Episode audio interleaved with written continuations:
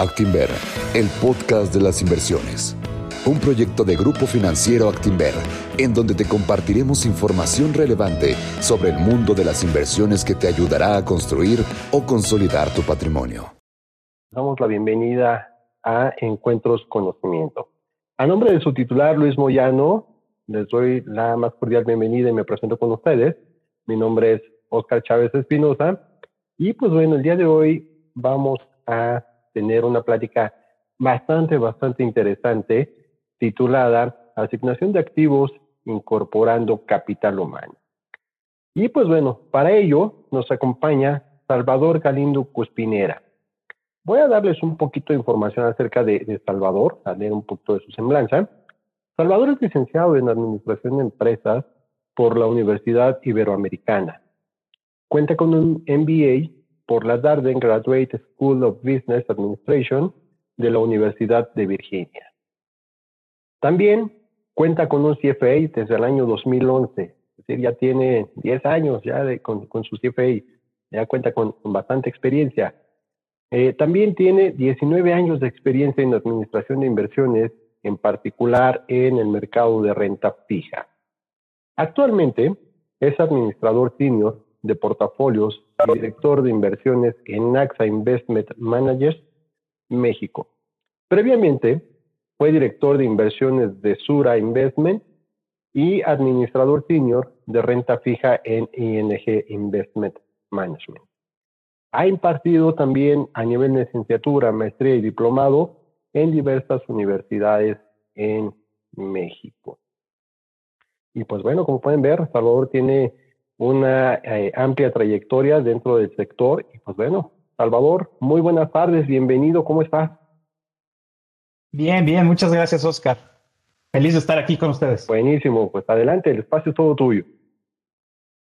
Perfecto, bueno, les voy a primeramente compartir eh, las láminas que vamos a estar utilizando como, eh, pues como soporte a esta presentación. Un poco lo que quería platicarles el día de hoy es, yo sé que ustedes han tenido ya una variedad de plática y contenido educativo, eh, donde han hablado muchos temas y un poco el tema, un poco el objetivo de esta plática es complementar eso con un enfoque un poco diferente. Entonces, la asignación de activos es algo que ya, ya hemos, ya se ha tocado muchas veces y ya, ya se tiene una muy buena estructura de cómo hacer asignación de activos. Pero bueno, el objetivo de esta plática es utilizar esa metodología, pero cambiarle un poco el enfoque para incorporar el tema del capital humano. El capital humano es algo que apenas está tomando auge en el mundo de inversiones, pero cada vez viene con más fuerza y creo que les puede ayudar mucho, ¿no? Entonces, eso es un poco el objetivo de esta plática.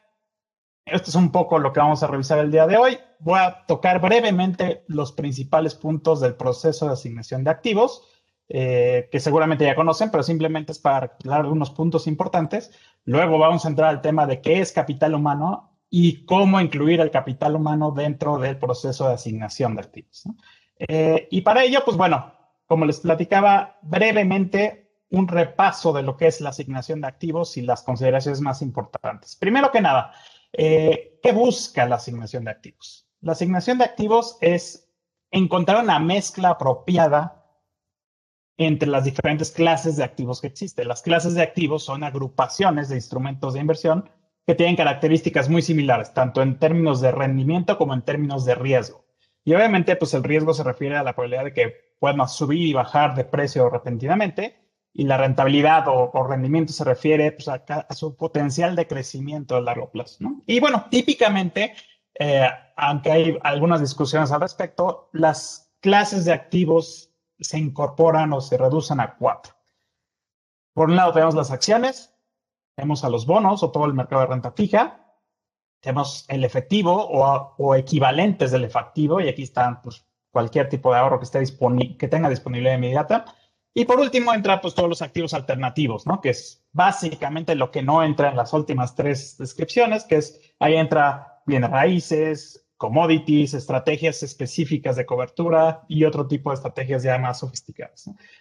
Dentro de esta clase de activos, pues bueno, dentro de este universo de clases de activos donde vamos a tratar de buscar la mejor mezcla. Y, típicamente el proceso tradicional de, de, asset allocation, como le llaman en Estados Unidos o, en asignación de activos, como lo vamos a ver aquí, es pues encontrar ese balance entre riesgo y rendimiento a través de una mezcla adecuada de estos cuatro clases de activos.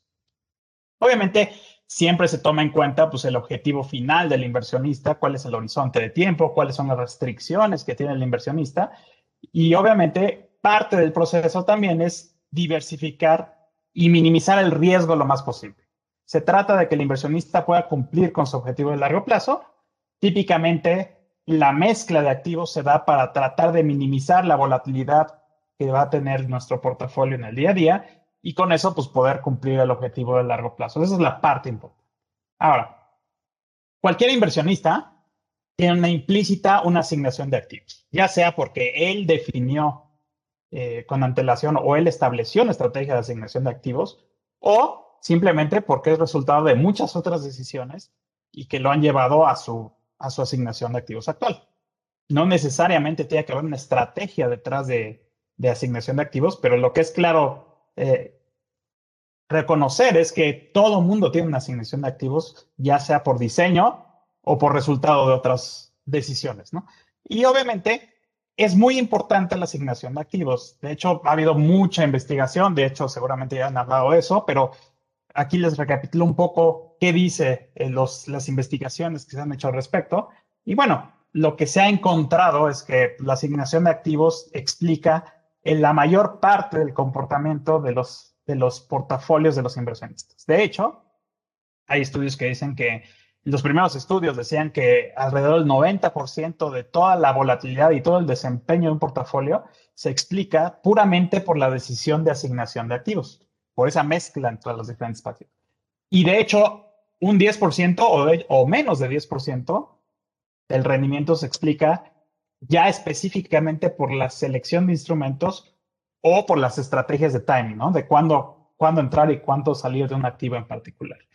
Entonces, eso fue lo que los primeros estudios sacaron, eso fue por ahí de los años 60, pero se ha ido haciendo estudios más sofisticados y lo que se ha encontrado es que de hecho ese porcentaje es aún mayor.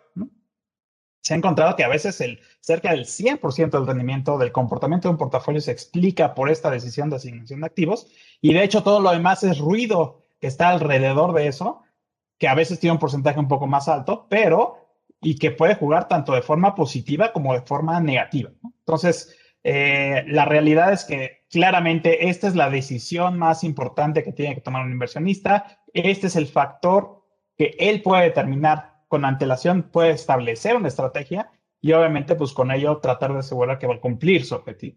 Entonces es muy, muy, muy importante la decisión de asignación de activos. Ahora, ¿cuál es el, la principal herramienta que usa la asignación de activos eh, como estrategia. Y ese es aquí es donde entra el concepto de diversificación. La diversificación es lo que le permite eh, a un inversionista pues, capitalizar el hecho de que los activos que va a tener en su portafolio no se van a mover de forma similar. A pesar de que van a tener un cierto nivel de correlación, la realidad es que eh, activos diferentes, dígase renta fija, dígase acciones, van a tener un comportamiento muy diferente a lo largo del tiempo, a pesar de que en el largo plazo puedan tener un desempeño positivo en ambos casos. Lo que se trata es aprovechar ese movimiento diferenciado entre los dos, o entre los cuatro más bien, y con eso tratar de disminuir la volatilidad a la que está expuesto un portafolio. Y, les voy a poner un ejemplo, básicamente. Este pues, es un portafolio de activos donde todos tienen el mismo rendimiento esperado, todo el mundo, todos tienen el mismo nivel de riesgo, sin embargo, no se mueven en conjunto, no se mueven en paralelo. Esto es algo similar a lo que pasa con las clases de activos. Ahora, ojo, estamos hablando de clases de activos, no estamos hablando de acciones, por ejemplo, porque las acciones sí tienen a tener una correlación más alta entre ellas. Pero aquí estamos hablando de los cuatro clases de activos que mencionamos, que son acciones, renta fija, efectivo y activos alternativos. Y bueno, lo que te muestra esta, esta gráfica es que a pesar de que a nivel individual los activos pueden tener altas y bajas en su desempeño. Un portafolio creado por la mezcla de estos activos lo que te va a dar es un menor nivel de volatilidad y un comportamiento mucho más estable. Este es, este es lo que se busca al diversificar. Y algo que es muy importante y que creo que vale la pena recalcar es, de corto plazo, es muy difícil saber qué va a pasar con los mercados financieros. De largo plazo, pues hay muchas herramientas que nos pueden ayudar a determinar o, o cuando menos establecer rangos donde esperamos que se mueva el desempeño de cada uno de los activos. Pero de corto plazo es prácticamente imposible saber qué va a pasar con el desempeño de cada activo. Eso significa que, que, muchos activos van a, en periodos de corto plazo, van a tener un desempeño mejor a lo que nos dicen nuestros modelos de largo plazo y en otros casos va a tener un, un desempeño por abajo de lo que nos dicen nuestros modelos. Entonces, digamos, en el día a día o en, en periodos de corto plazo es normal que lo que en realidad observemos es que nuestro portafolio va a tener algunos activos con sorpresas positivas que pagaron por arriba de lo que esperábamos y algunos activos con sorpresas negativas que pagaron por debajo de lo que esperábamos. Pero en general, la mezcla se va a confortar como esta gráfica que vimos aquí. Ahora, hay un tema adicional. Esto que hemos hablado hasta ahorita es diversificación simple. Sin embargo, la estrategia de asignación de activos es una diversificación un poco más compleja. De hecho, le llamamos diversificación inteligente. Y la razón es la siguiente. No solo se trata de, no poner tus huevos en una sola canasta. No solo se trata de diversificar entre diferentes activos, sino se trata de que al establecer tú una estrategia de asignación de activos, por decir algo, yo quiero tener 50% de mi portafolio en acciones, 20% en bonos y 30%, 30 de efectivo. Eso significa que a medida que vengan, vengan esas sorpresas de corto plazo de que algunos activos pagan mejor que otros, yo lo que voy a hacer o lo que me pide mi estrategia de asset allocation o de diversificación, asignación de activos es rebalancear mi portafolio. Entonces, una vez que pase cierto tiempo, o de hecho mucha gente lo hace con qué tanto se desvía de su meta, una vez que se desvíen cierto porcentaje de la meta de asignación de activos que tienen, tienen que seguir un proceso que se llama rebalanceo, que eso es simplemente pues bajar el porcentaje de los activos que subieron de precio porque sorprendieron positivamente y aumentar el porcentaje de los activos que tuvieron sorpresas negativas y pagaron menos de lo que esperábamos. Y en ese proceso, lo que, está, lo que estamos haciendo implícitamente es tomar utilidades de los activos que pagaron bien e invertir más en aquellos activos que pagaron menos. Entonces, en otras palabras, estamos vendiendo lo que sube de precio, estamos vendiendo caro y estamos comprando barato, de tal forma que regresemos a la meta original. Y eso es mucho más valioso que una simple diversificación, porque la diversificación lo que te va a hacer es, va a evitar que todo suba o baje de forma similar. Sin embargo, si no rebalanceas, nunca vas a capturar ese beneficio de que algún activo haya sorprendido por arriba de lo que esperábamos o por. Entonces, lo que hace que podamos capturar ese beneficio es el proceso de rebalanceo y es una parte muy importante de la asignación de activos. De hecho, aquí les pongo en esta gráfica, es simplemente un ejemplo de cómo han pagado los diferentes clases de activos eh, a lo largo del tiempo, por año, de hecho, y, y, clasificados del que mejor pagó al que peor pagó, por así decirlo. Y si se fijan, es que no hay una constante. Los activos tienden a rotarse el liderazgo entre ellos. Y es muy difícil saber en un año en particular cuál va a ser el activo que mejor va a pagar y cuál va a ser el activo que peor va a pagar. Lo que sí sabemos es que frecuentemente los activos que pagan peor en otros años se convierten en los activos que mejor pagan. Y dado que sabemos que eso se repite en la historia, es por eso que este proceso de rebalanceo es tan importante, porque lo que estamos haciendo es cuando un activo sube de precio porque fue el que, a lo mejor, el que mejor pagó, por ejemplo, el mercado de valores en el 2017 fue el que mejor pagó, pagó 23%, solo a través de rebalancear y vender ese activo y en ese caso comprar efectivo, que fue el activo que peor pagó en 2017, que pagó solo 1%, en el momento que rebalanceamos, cobramos hasta cierto punto el beneficio de corto plazo que nos ganan las acciones sobre el efectivo y de hecho, lo que pueden ver es que en el 2018 pasó exactamente lo contrario. El efectivo fue lo que mejor pagó y el mercado de valores tuvo una corrección y tuvo una corrección importante. Si no hubiéramos rebalanceado, a pesar de que tuviéramos el beneficio de la diversificación, pues no captaríamos este beneficio adicional que viene de la parte de rebalanceo. Entonces, el rebalanceo es una parte muy importante del proceso de asignación de activos. Finalmente, pues ya llegamos pues allá repasamos brevemente pues, los principales conceptos de asignación de activos y llegamos a cómo se hace en la vida diaria un proceso de asignación de activos.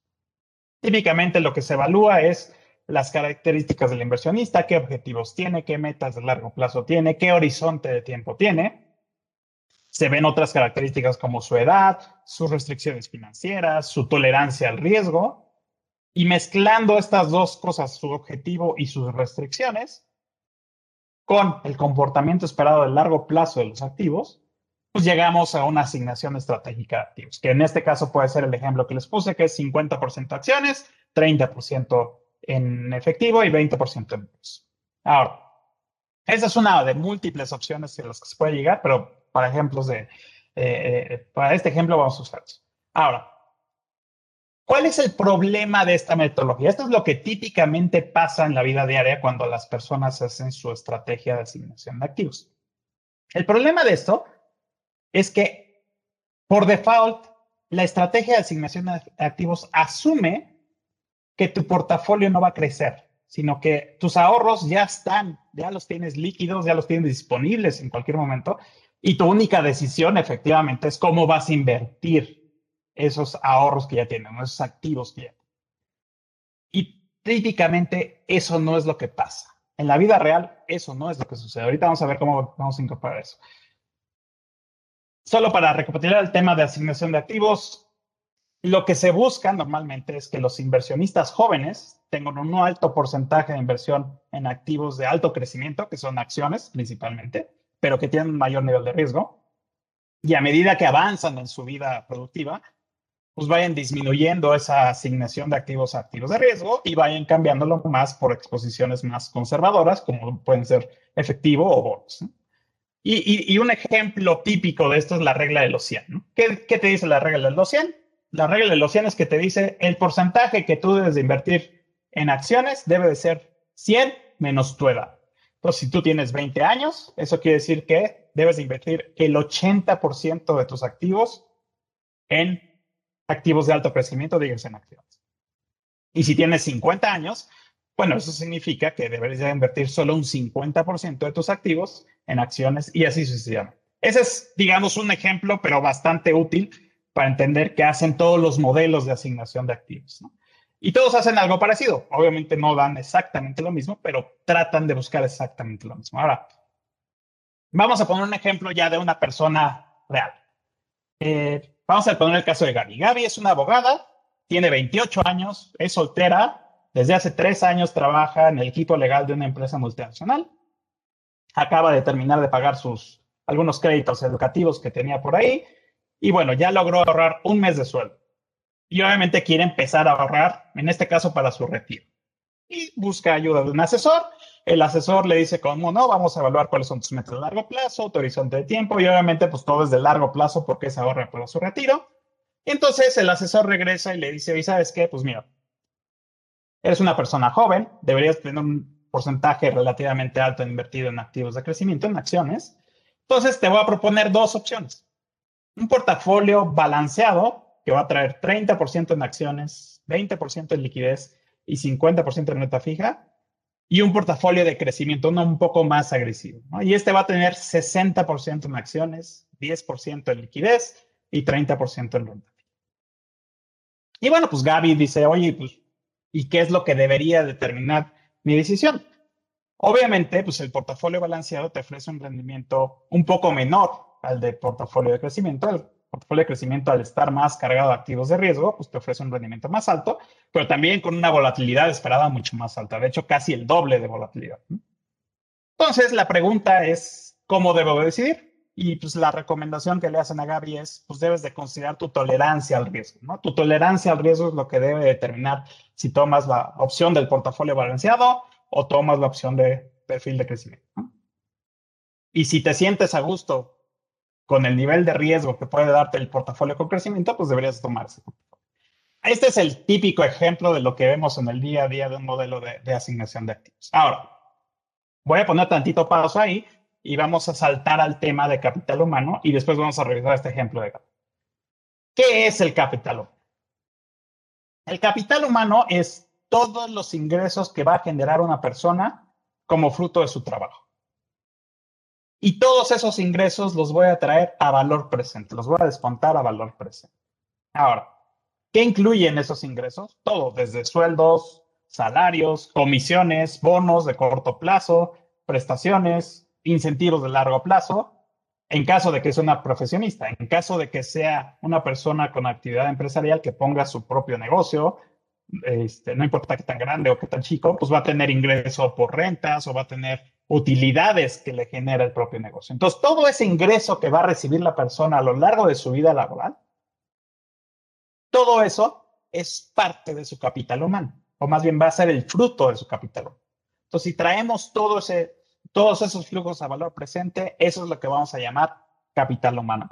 Ahora, ¿para qué nos sirve el capital humano? Obviamente el capital humano es lo que nos va a mantener nuestro nivel de vida, es lo que nos va a servir para vivir en el día a día. Y además, parte de ese ingreso, pues lo vamos a ahorrar. Vamos a llamarlo un excedente.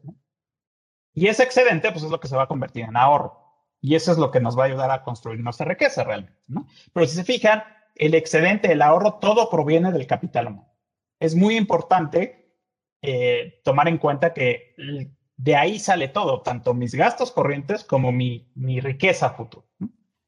Y bueno, ¿de dónde viene el capital humano? Pues obviamente viene de, de, tu educación, de tus habilidades que vayas adquiriendo, de la experiencia que vayas adquiriendo, y no solo en tu etapa de estudiante, sino en tu etapa laboral también.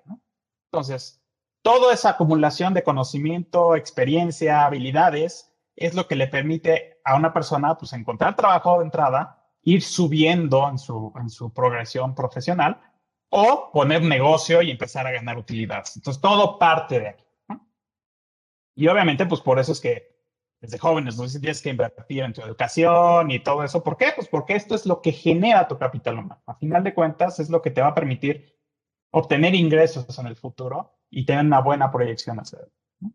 Entonces, esta es la fuente del capital humano. Ahora, ¿qué pasa eh, cómo se convierte el capital humano, ahora sí, en riqueza. Ahora, vamos a hablar de un concepto que le vamos a llamar capital total. El capital total de una persona es todo su capital humano más el capital financiero con el que cuenta. El capital financiero tal cual es el dinero que ya tiene disponible, el dinero que tiene ahorrado, que a lo mejor tiene invertido en algún o en varios activos y que puede disponer en cualquier momento. Obviamente ese capital financiero se genera pues a través del ahorro. A medida que va esta persona va ganando dinero, ya sea porque trabaja o porque tiene su negocio, va a ir ahorrando parte de ese dinero y ese ahorro se va a ir acumulando y eso es lo que se va a convertir en su capital financiero. Ahora, a mayor ahorro, mayor capital financiero. Esta es la, regla. O sea, no, no podemos decir quiero ser millonario sin ahorrar. Tristemente, así no funciona. Ya sea que tengas un negocio, ya sea que tengas un trabajo, a final de cuentas, lo que va a generar tu capital financiero es tu tasa de ahorro. Y a mayor tasa de ahorro, mayor va a ser tu capital financiero. Ahora, existen ocasiones, hay que reconocer, en algunos casos, que la persona recibe capital financiero por algún evento extraordinario. Ahora, no necesariamente es algo con lo que se debe contar, este, y no es el, no pasa siempre, pero bueno, a veces la persona recibe algún tipo de herencia o recibe también algún premio, pues, nunca falta el que se saca la lotería, lo que sea. Eso te puede generar capital financiero inmediato, pero la realidad es que el capital financiero proviene de tu ahorro y proviene de tu trabajo. Entonces, partiendo de eso, ahora sí, ¿cómo se comporta el capital humano a través de tu, trayectoria y cómo se comporta tu capital financiero. Entonces, lo que les puse en esta gráfica, lo que quiero ejemplificarles es que desde que naces hasta que cumples por ahí de 25 años, a veces un poco más, un poco menos, eh, realmente estás en etapa de formación. Estás generando tu capital humano. Obviamente hay gente que empieza a trabajar desde mucho antes y hay gente que empieza a trabajar desde después, pero vamos a tomar 25 años como un promedio. Ahí es donde empieza la vida laboral de una persona. Ahí es cuando empieza ahora sí a generar ingresos para sí mismo y aparte cualquier excedente, ¿no? ¿Qué va a pasar ahí? En ese punto, justo a los 25 años, el capital humano de la persona está en su máximo. ¿Por qué? Porque todos los ingresos a futuro están por venir. En ese momento, a pesar de que no tiene nada de capital financiero, de hecho probablemente puede tener algo de deuda, este, como el caso de Gary que acaba de pagar la deuda, realmente no tiene nada ahorrado. Apenas va a empezar. Entonces ahí es, ese es el punto donde su capital humano está en su máximo y no tiene nada de capital financiero. Y lo que va a ir pasando es que su capital humano se va a ir extinguiendo poco a poco. A medida que vaya pasando el tiempo, esta persona vaya ganando ingresos, pues ese capital humano va a ir bajando, bajando, bajando, hasta que se extinga completamente cuando llegue a su etapa de retiro. Ahora, eso no quiere decir que, que cuando llegue a los 65 años la persona se a retirar. Ese es el promedio, digamos. Pero hay gente que sigue trabajando después de los 65 años o hay gente que se retira antes de los 65 años. Pero de nuevo, vamos a tomar 65 años como un promedio en ese momento, pues ya la persona no es que ya no tenga capacidad de ganar ingresos, sino simplemente ya no va a trabajar y por ende ya no va a tener ingresos, ¿no?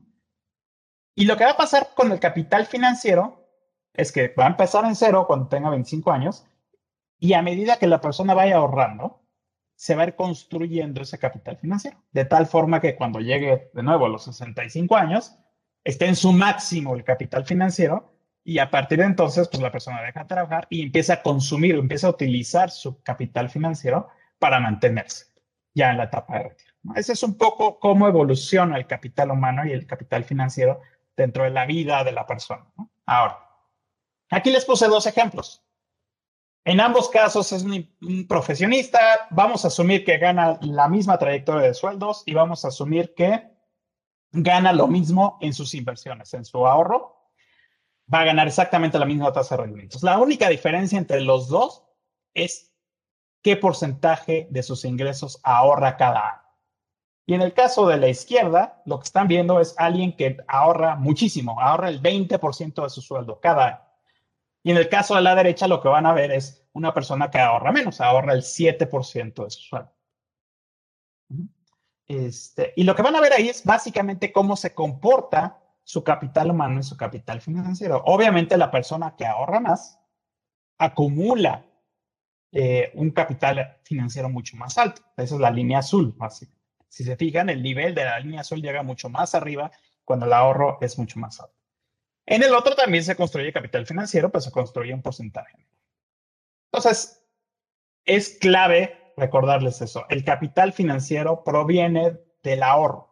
Entonces, de nada sirve ganar un sueldo muy alto si no se ahorra. ¿Por qué? Porque ese capital humano nunca se convierte en capital financiero. Y lo que genera riqueza es el capital financiero. Entonces, a final de cuentas, el ahorro es la variable más sencilla y más importante para determinar el nivel de capital financiero al que puede tener una persona. Ahora, ¿qué pasa? Además de cómo se acumula y cómo se logra ese capital financiero, es muy importante entender qué papel juega a qué se dedica la persona, porque hay diferentes tipos de capital humano. Y vamos a clasificarlo principalmente en dos. Capital humano riesgoso y capital humano seguro. ¿Y a qué me refiero con riesgoso o seguro? Me refiero a qué tipo de actividad va a desempeñar la persona y qué tan seguros son los ingresos que va a recibir durante su trayectoria laboral. Ahora, no estoy diciendo que alguien seguro nunca se va a quedar sin trabajo o nunca va a tener eh, problemas laborales. No, lo único que estoy diciendo es que hay ciertas profesiones, hay ciertas actividades donde va a ser relativamente más fácil conseguir trabajo o mantener trabajo o inclusive crecer en tu trayectoria profesional que otros. Otros van a ser más volátiles. Por ejemplo, los empresarios, pues obviamente tienen un trabajo más riesgoso por la, por, la propia naturaleza de ser eh, empresarios. Ah. El cómo se comporta es muy importante para tu decisión de asignación de activos. ¿Y por qué? Supongamos que vamos a ver los dos ejemplos. un trabajo seguro. ¿Qué es un trabajo seguro? Por ejemplo, los profesionistas normalmente tienen un trabajo que se convierte, una profesión que se convierte segura, por así decirlo. ¿Por qué? Porque ganan un sueldo. Típicamente ese sueldo va aumentando cada año depende de dos cosas, típicamente de cómo vayan subiendo de puesto y de la inflación también. Tiene un factor importante. Entonces, ese, ese ingreso constante que de hecho va subiendo poco a poco, se parece mucho al comportamiento que tiene un bono. De hecho, tiene una alta correlación cómo se comportan los bonos. Entonces, a final de cuentas, podríamos decir que aquellos profesionistas que se dedican a una carrera como profesionistas como tal en el mercado laboral, pues tienen un trabajo relativamente seguro, donde tienen una alta exposición o a un bono local, a un, o algo que se comporta como un bono, que en este caso es su sueldo. Ahora, a este tipo de individuos que tienen este tipo de trabajo, realmente ellos necesitan diversificar su capital humano a través de exposición a acciones. ¿Por qué? Porque las acciones diversifican muy bien el comportamiento de su ingreso futuro. Dado que su ingreso se comporta más como un bono, la mejor herramienta para explicar un bono es invertir en acciones.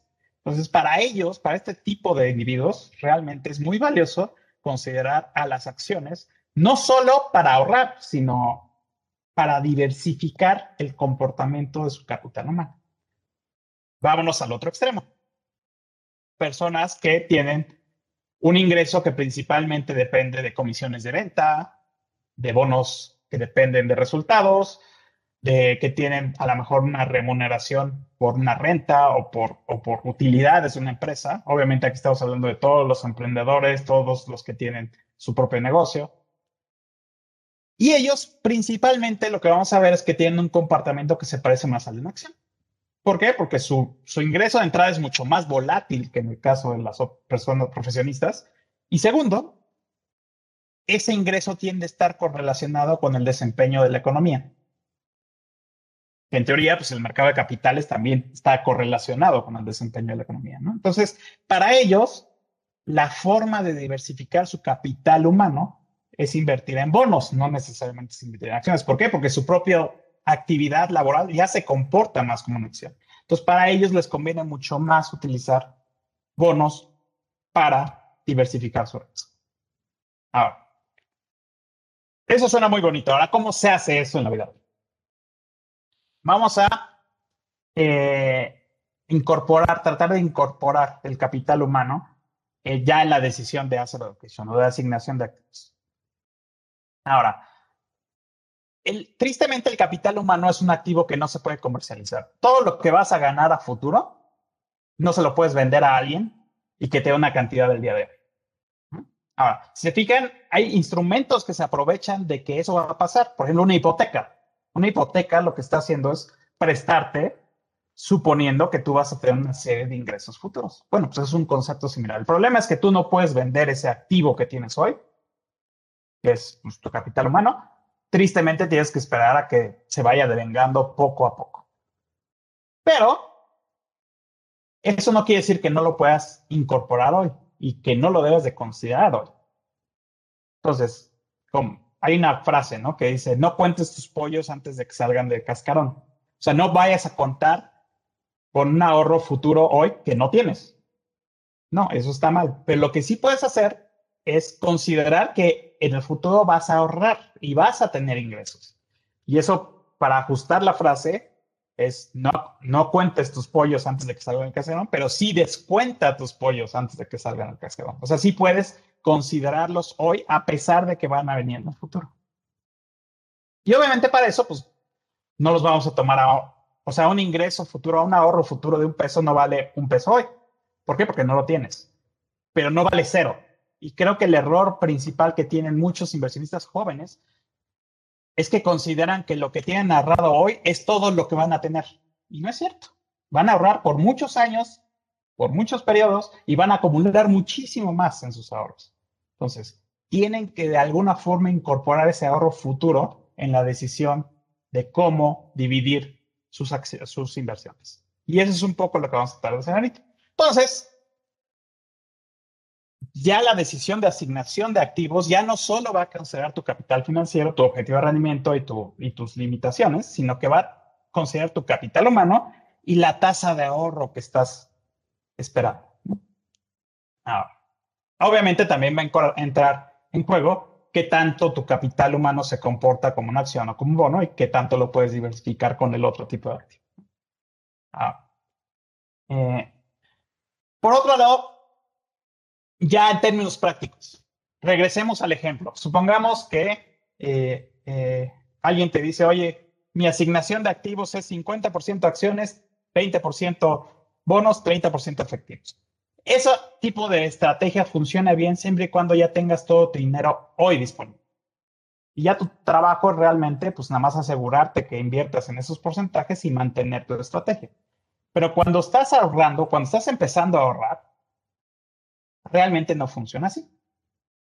Lo que tienes que hacer es calcular cuál es el valor presente, no solo de, no solo cuánto tienes ahorrado ahorita, sino cuánto vale todos esos ahorros futuros que vas a llevar a cabo. Tienes que sacar el valor presente de tus ahorros futuros.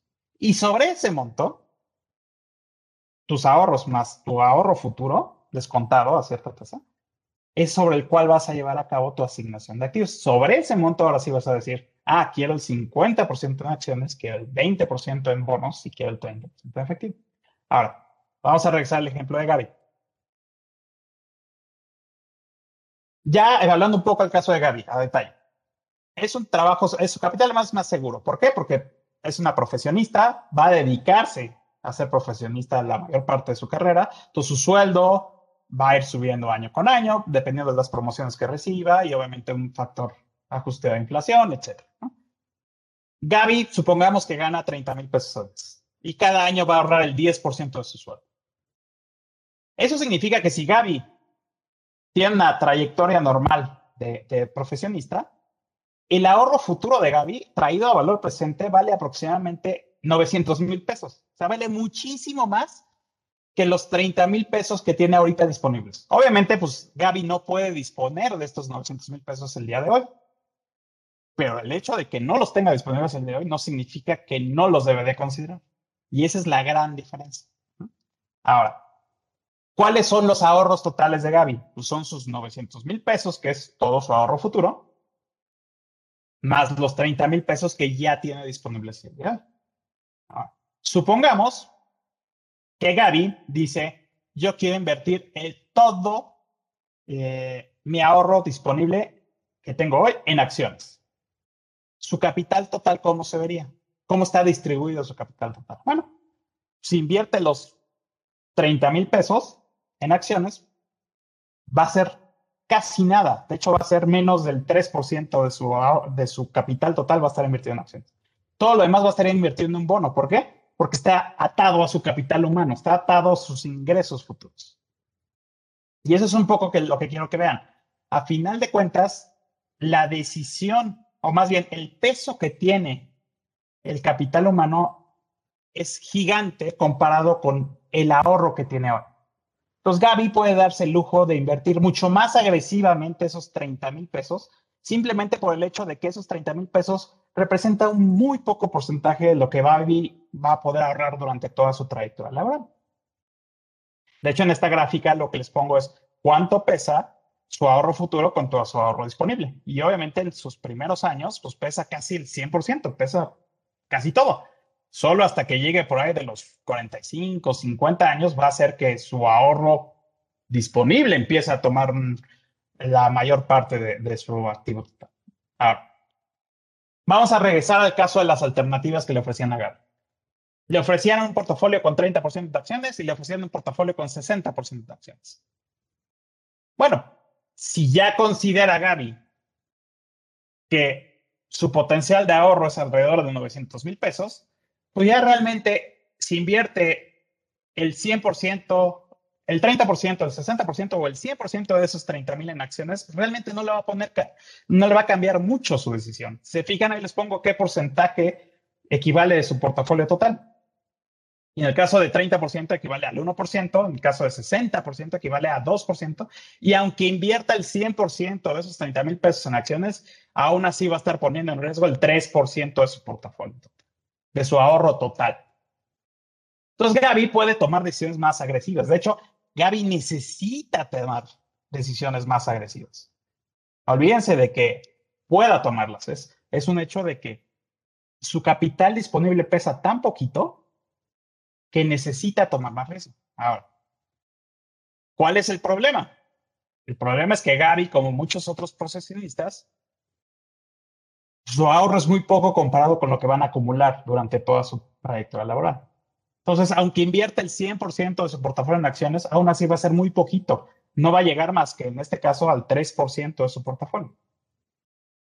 Dado eso, una alternativa que tiene, que tiene cualquier persona que está en el caso de Gaby es usar apalancamiento. Existen instrumentos en el mercado, los han visto, que son ETFs, que te dan apalancamiento, que te dan dos veces o tres veces la exposición en índice, ya sea de acciones o de bonos, hay de todo. Esto, a pesar de que yo no soy eh, promotor de estos instrumentos, yo, yo creo que mucha gente los utiliza para especular y para, para otra cosa. Realmente, para una persona como Gaby o para un inversionista que va de muy, muy largo plazo y que requiere obtener hoy la mayor exposición al mercado posible, son un instrumento muy valioso. Siempre y cuando, obviamente, solo invierten en aquellos instrumentos que tratan de irse largo el mercado, porque hay unos que se van cortos, no, no queremos, solo queremos los que se van largo.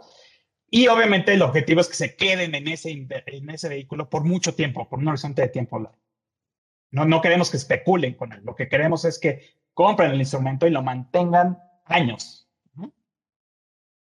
¿Qué pasa si Gaby invierte sus 30 mil pesos en un ETF, por ejemplo, que, que le da el tres, tres veces el rendimiento de un índice accionario, por ejemplo, el S&P? Eso significa que su exposición total a acciones va a crecer de un 3 a un 9%. Ahora, aún así estamos hablando de porcentajes muy bajos. 9% no es nada. Para una, asignación de activos tradicional, 60-40, lo que sea, es bajísimo 9%, pero cuando menos lo va a acercar muchísimo más. ¿Ah? Y ese es un poco el objetivo de esto, que vean que estos instrumentos pueden ayudarles a acercarse. No van a ponerlos donde quieren estar, pues los van a ayudar a acercarse. Y de hecho, si tomamos este enfoque de cómo hacer asignación de activos, lo que vamos a encontrar es que vamos a tener tres etapas en un inversionista. La primera etapa, que es pues, cuando estás joven, que no tienes mucho ahorro, es pues vas a tener que usar instrumentos apalancados y aún así no vas a llegar a tu objetivo de asignación de activos. Pero bueno, te vas a acercar un poco más. Luego vas a llegar a una etapa, la segunda etapa es donde ya vas a poder alcanzar tu objetivo de asignación de activos, ese 60-40 o 70-30 que estabas buscando, lo vas a poder lograr a través de utilizar instrumentos apalancados. Aquí comienza la segunda etapa. Ahora, eso no quiere decir que ya vas a dejar de usar instrumentos apalancados, no, simplemente que los vas a usar solo en la proporción que te ayuden a llegar a tu objetivo de asignación de activos. Y la etapa 3, obviamente ese porcentaje en instrumentos apalancados debe ir cayendo con el tiempo. Y la etapa 3 va a empezar cuando ya puedes llegar a tu asignación de activos estratégica sin usar instrumentos apalancados, sin usar ahora sí instrumentos en directo, los tradicionales. Y en ese momento, pues ya llegaste a la etapa donde tu capital financiero es mucho más grande, donde ya puedes simplemente con acciones normales, fondos normales, ETFs normales, llegar a ese porcentaje y de hecho lo vas a ir aún así disminuyendo. ¿Por qué? Porque ahora sí ya va a jugar un papel mucho más importante tu capital financiero y ahora sí ya necesitas cuidar el riesgo. Pero esto ya va a pasar en las etapas, digamos, más cerca de retiro, digamos, de los 50 años para arriba. Ahí es cuando va a pasar este tipo de comportamiento. Entonces, simplemente para recapitular. Asignación de activos tiene el objetivo de diversificar el capital humano, no solo maximizar el rendimiento a nivel de riesgo, como, como hasta ahorita nos han enseñado. las personas jóvenes lo que necesitan es tratar de maximizar su exposición al riesgo, sobre todo aquellos que son profesionistas, aquellos que tienen trabajo seguro y una progresión de sueldo seguro. Ellos lo que necesitan es maximizar su exposición al mercado y aunque inviertan todo sus capital financiero en el mercado no va a ser suficiente. Entonces necesitan ayudarlo con algo. Obviamente, estamos hablando de los profesionistas que tienen un capital humano parecido al de Gaby. No estamos hablando de los empresarios ni de los otros, porque los otros, al revés, lo que necesitan es una exposición a bonos. Pero de hecho, la lógica aplica igualito. De hecho, hay ETFs apalancados que siguen a índices de renta fija y obviamente eso sirve también para esos, para esas personas que tienen un negocio y que obviamente tienen un alto nivel de riesgo y necesitan diversificar. Obviamente el factor más importante para construir tu capital financiero es la tasa de ahorro. Es muy importante estresar eso. De nada sirve hablar de asset allocation, de nada sirve hablar de instrumentos financieros si no tienes el ahorro, porque eso es lo que realmente te va a permitir construir tu capital financiero. Y obviamente, pues estos vehículos de los que hemos hablado, de que se apalancan dos o tres veces, a pesar de que los principales compradores son personas que lo van a comprar a vender de corto plazo, realmente son un instrumento muy valioso para aquellos que quieran aumentar su exposición de, en horizontes de tiempo largo, cuidando estas cosas de que sean solo instrumentos que vayan largos y que, y que tu horizonte de inversión sea realmente de largo plazo. Ahora, eh, un poco eh, esto es lo que quería compartirles. Tengo más, algunos otros datos, pero creo que más bien lo que valdría la pena, Oscar, si quieres, es eh, ver si hay preguntas o, partir sobre esto y ya, eh, ahora sí que entrados en gastos ya hablamos de los otros factores. Claro que sí, Salvador. Buenísimo, la verdad es que bastante interesante el tema. Y pues bueno, como, como nos estás explicando, toda la asignación de activos lleva a cabo, eh, tiene toda una metodología para poder entender las necesidades, los horizontes, las metas financieras de cada persona, ¿no? Y algo muy importante que, estás mencionando es el ahorro. Si no hay un ahorro eh, y un porcentaje determinado, pues bueno, por más que queramos alcanzar alguna meta, va a ser un poco complicado, ¿no? Y por ejemplo, eh, sí, por aquí hay algunas preguntas que te voy a compartir. Mira, eh, nos dicen, ¿a qué se refieren con decir que las acciones tienen una, correlación más alta entre ellas? Ah, sí, principalmente eh, todo todas las acciones o todos los instrumentos de renta variable, como se conocen, es, tienen alto nivel de correlación. ¿Por qué? Porque a final de cuentas todos son empresas que a su vez pues venden en la misma economía, ¿no? O sea, todos dependen de la economía global.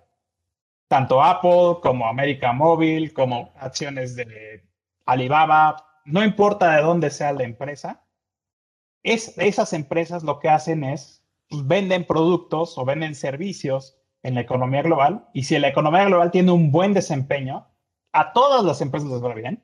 Y si la economía global tiene un mal desempeño, pues todas las empresas van a subir. Obviamente cada empresa con un diferente nivel de, de riesgo, ¿no? Cada quien va a tener un ajuste diferente. Sin embargo, lo que se ha observado es que todas las acciones tienden a, subir, eh, digamos, en forma similar, ¿no? A pesar de que el porcentaje que suben unas es más que otras, el comportamiento entre ellas es muy similar. Entonces, por eso es que las clasificamos todas como una clase de activo, como acciones, y aunque puedas tener un portafolio de acciones de una acción o de 100 acciones de 1000 acciones, te vas a quedar con cierto riesgo que no puedes evitar y ese riesgo se conoce como riesgo sistémico. La única forma como puedes diversificar ese riesgo es invirtiendo en otra clase de activos como son los bonos. ¿Por qué? Porque los bonos, a diferencia de las acciones, esos dependen más eh, de, pues, del nivel de tasas de interés que a su vez va en contra de lo que afecta a las acciones. O sea, digamos, si a la economía mundial le va bien, a las acciones le va bien y las tasas de interés van a tender a subir. Y eso va a hacer que los bonos no les vaya tan bien. Y viceversa, si la, si la economía entra en una recesión, por ejemplo, donde todas las eh, acciones empiezan a caer, normalmente los bonos van a tener una apreciación. ¿Por qué? Porque van, están correlacionados con el nivel de tasas de interés y normalmente en las recesiones las tasas de interés bajan. Entonces, no puedes diversificar todo tu portafolio usando puramente acciones. Para diversificar, no realmente tienes que usar las otras clases de activos que son efectivo, bonos y alternativos. Y solo combinando acciones con esas otras clases de activos es que realmente puedes disminuir o, diversificar tu riesgo.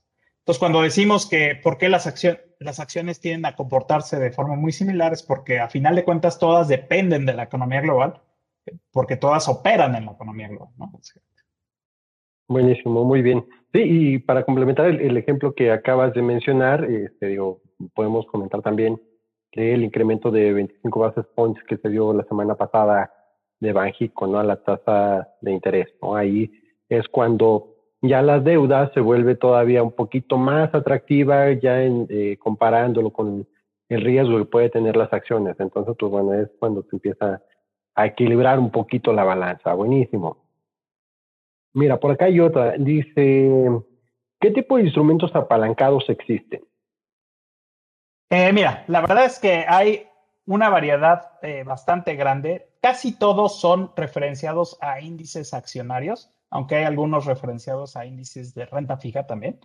Eh, pero, por ejemplo, te voy a poner el ejemplo del más conocido entre ellos. el ticker es SPXL, que es el índice del S&P apalancado tres veces, por ejemplo. Este ETF lo que te asegura es, pues, lo, que, lo que trae en la panza este ETF son derivados. Entonces, a final de cuentas, lo que hace diario el, el ETF es, te da el tres veces el rendimiento de lo que te dé el índice del S&P. Y eso te lo acumula todos los días, básicamente. Ahora, así como ese, hay una variedad de índices eh, y una variedad de proveedores que proveen este tipo de ETFs apalancados. En México hay bastantes listados, de hecho ya. Este, digo, no todo como hay en Estados Unidos, pero poco a poco va creciendo la oferta. Eh, y bueno, el objetivo de estos, te digo, muchas personas los usan para, pues ahora sí que para especular, pero, pero realmente para, para horizontes de plazo mucho más largos, pues hacen mucho sentido, ¿no? Es una forma barata de, de incrementar tu exposición al mercado de valores. Claro. Sí, y como bien decía, ¿no? reafirmando, siempre viendo que vayan este, en largo, no en corto. Correcto. Porque, también, existen, exacto, exacto, también existen los ETFs apalancados, pero en corto. Exactamente. También te, determinan un riesgo y que, así como puedes ganar tres veces, pues bueno, también puedes perder tres veces. Claro, obviamente aquí lo que le estamos apostando es que los, los mercados de capital en el largo plazo sabemos que su desempeño es a la alza, sabemos que si mantienes tu horizonte de tiempo lo suficientemente largo, dígase 5 o 10 años, realmente la probabilidad de que pierdas dinero en el mercado accionario es muy baja. Si te vas largo, por supuesto, ¿no? Si te vas corto, pues obviamente todas esas probabilidades se vuelven en tu contra, ¿no? Entonces, por eso es que no, definitivamente no, los, los cortos no es una opción, más bien son los apalancados que se van largos el mercado, ¿no? Claro, buenísimo. Mira, por aquí hay una más. Dice, ¿cada cuándo es recomendable llevar a cabo un rebalanceo? Mira, hay de todo tipo de reglas, pero en general, eh, la regla es una vez al año y en ocasiones, si la desviación es lo suficientemente grande, a lo mejor amerita hacer un rebalanceo. Ahora, ¿cuánto es suficientemente grande? 5% por arriba o por abajo de tu objetivo, yo creo que eso ya es un monto considerable, un porcentaje considerable, y a lo mejor ahí amerita hacer un rebalanceo, independientemente que todavía no hayas llegado, no hayas cumplido tu año de, de que rebalanceaste la última vez, ¿no? Entonces, yo pondría la regla 5% de desviación porcentual o un año, una vez al año, cuando menos. Claro. Y aquí como recomendación adicional también estar revisando constantemente los estados de cuenta, ¿no? De repente pueden, podemos tener eh, algunas oportunidades que se puedan presentar bastante buenas. Entonces, pues bueno, también podríamos estarlas aprovechando y como dices, inclusive podríamos estar llegando a ese porcentaje mucho antes del año.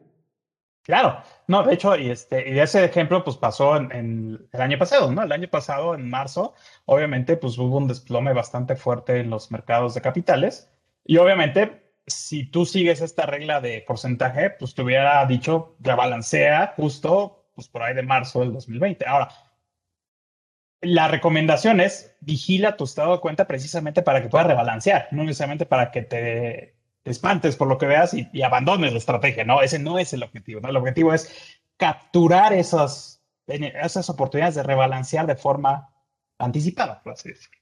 Claro, y a tu favor, ¿no? Buenísimo. Exactamente. Mira, por acá hay una más, dice, entonces los instrumentos apalancados son ETFs?